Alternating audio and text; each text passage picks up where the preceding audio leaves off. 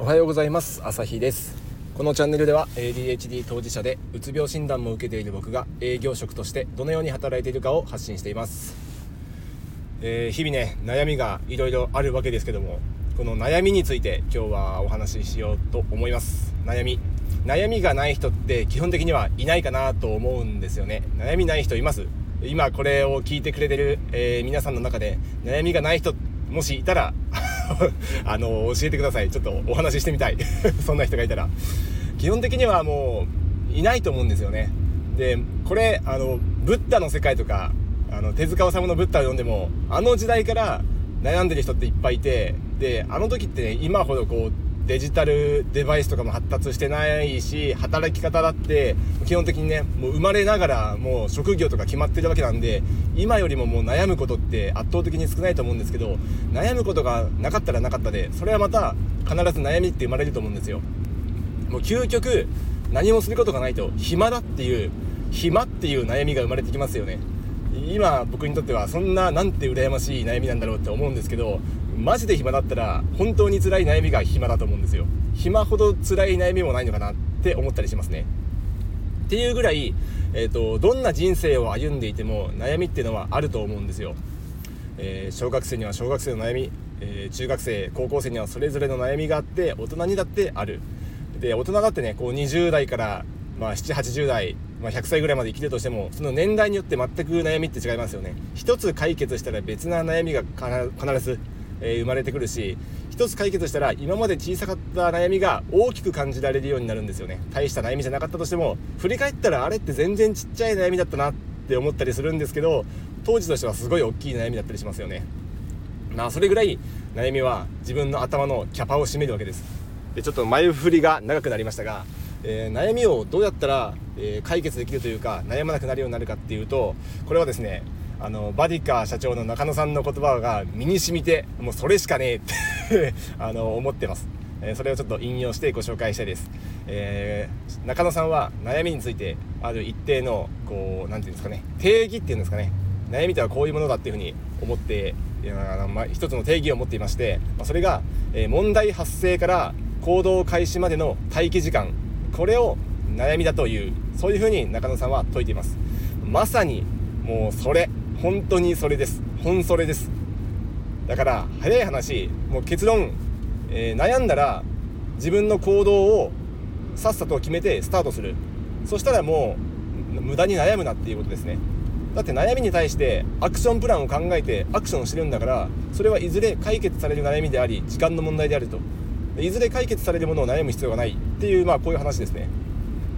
じゃあ世の中ねこう解決できる問題ばっかりじゃないでしょって思う方もいるかもしれませんけど、えそんな方に、え、面白い、え、心理学の研究結果がありますんでこれをちょっとねご紹介しようと思います。っていうのえ、この研究は2010年のハーバード大学の研究でして、え、ここではですね2250人を対象に、えーと、マインドワンダリングっていう、えー、心ここにあらずに関する、えーと心理学調査心理調査ですねやりましたでこれをやった結果なんと生活時間のうちの47%をマインドワンダリング、うん、悩みのこう何て言うんですかねぐるぐる頭の中で回る回す、えー、あれどうしようかなっていう感じで心が心にない、えー、心ここにあらずの状態に47%の時間を、えー、費やしているということが判明しましたというものです。えー、でねこれがねほとんどその心配事のほとんどがですね取り越し苦労だということも、えー、突き止められてます。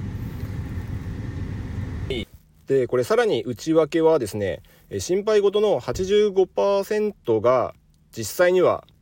心配事の85%が実際には、えー、いいことが起こったっていう、えー、実態。そして、えーと、そのうちの、えー、15%が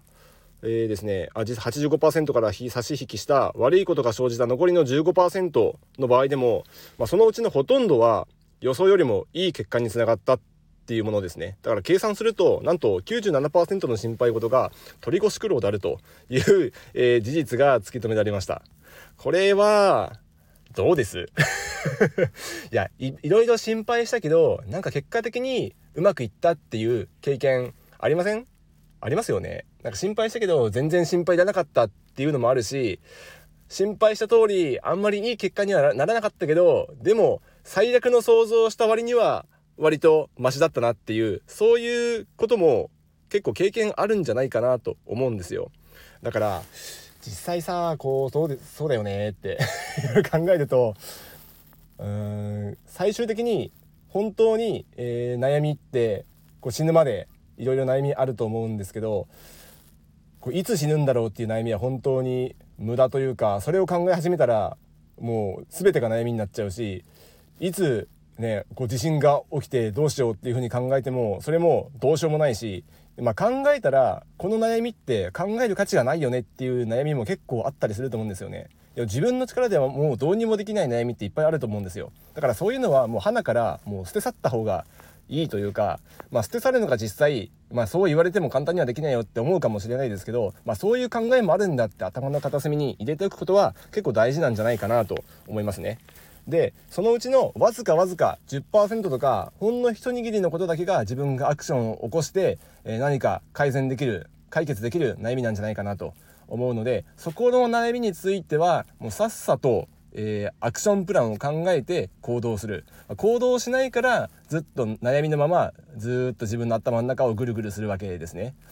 これはあの僕もねかなり、えー、実体験としていやそうだよなってありますね。あれどうしよう。あれどうしようあの案件どうしよう。うーどう対応したらしたらいいのかわからない。って考えてる中で別の案件が降ってきますよね。いやこっちもどうしたらいいのかわからない。っていうのが2つの時点で結構もうアウトです。これが3つになったらもうかなり、えー、末期です。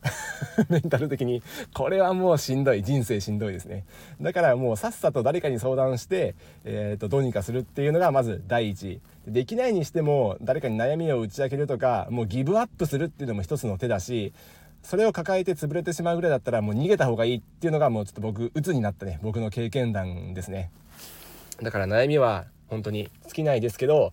うん、こういう風な考え方でもう悩みを手放すとかさっさと、えー、解決策というか行動を考えて、えー、行動してしまう。で行動してるんだったらいずれいい方に向かうと信じてそれ以上悩まない。だって行動してるんだからそれ以上悩む必要ないですよね。それでうまくいかなかったら別の、えー、戦略を練るとか別なこう助言を求めるとかすればいい話ってねこう一種割り切ることも大事なのかなと思います。